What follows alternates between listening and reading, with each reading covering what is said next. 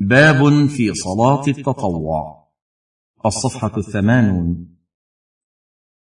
اعلموا أن ربكم شرع لكم بجانب فرائض الصلوات التقرب إليه بنوافل الصلوات فالتطوع بالصلاة من أفضل القربات بعد الجهاد في سبيل الله وطلب العلم لمداومة النبي صلى الله عليه وسلم على التقرب إلى ربه بنوافل الصلوات.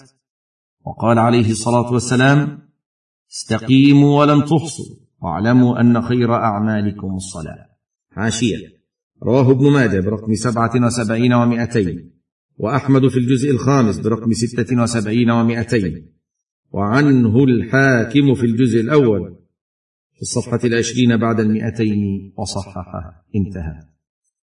والصلاة تجمع انواعا من العبادة كالقراءة والركوع والسجود والدعاء والذل والخضوع. ومناجاة الرب سبحانه وتعالى والتكبير والتسبيح والصلاة على النبي صلى الله عليه وسلم. وصلوات التطوع على نوعين النوع الأول صلوات مؤقتة بأوقات معينة وتسمى بالنوافل المقيدة.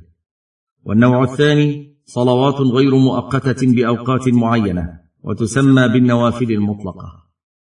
والنوع الأول أنواع متعددة بعضها آكد من بعض وآكد أنواعه صلاة الكسوف ثم صلاة الاستسقاء ثم صلاة التراويح ثم صلاة الوتر.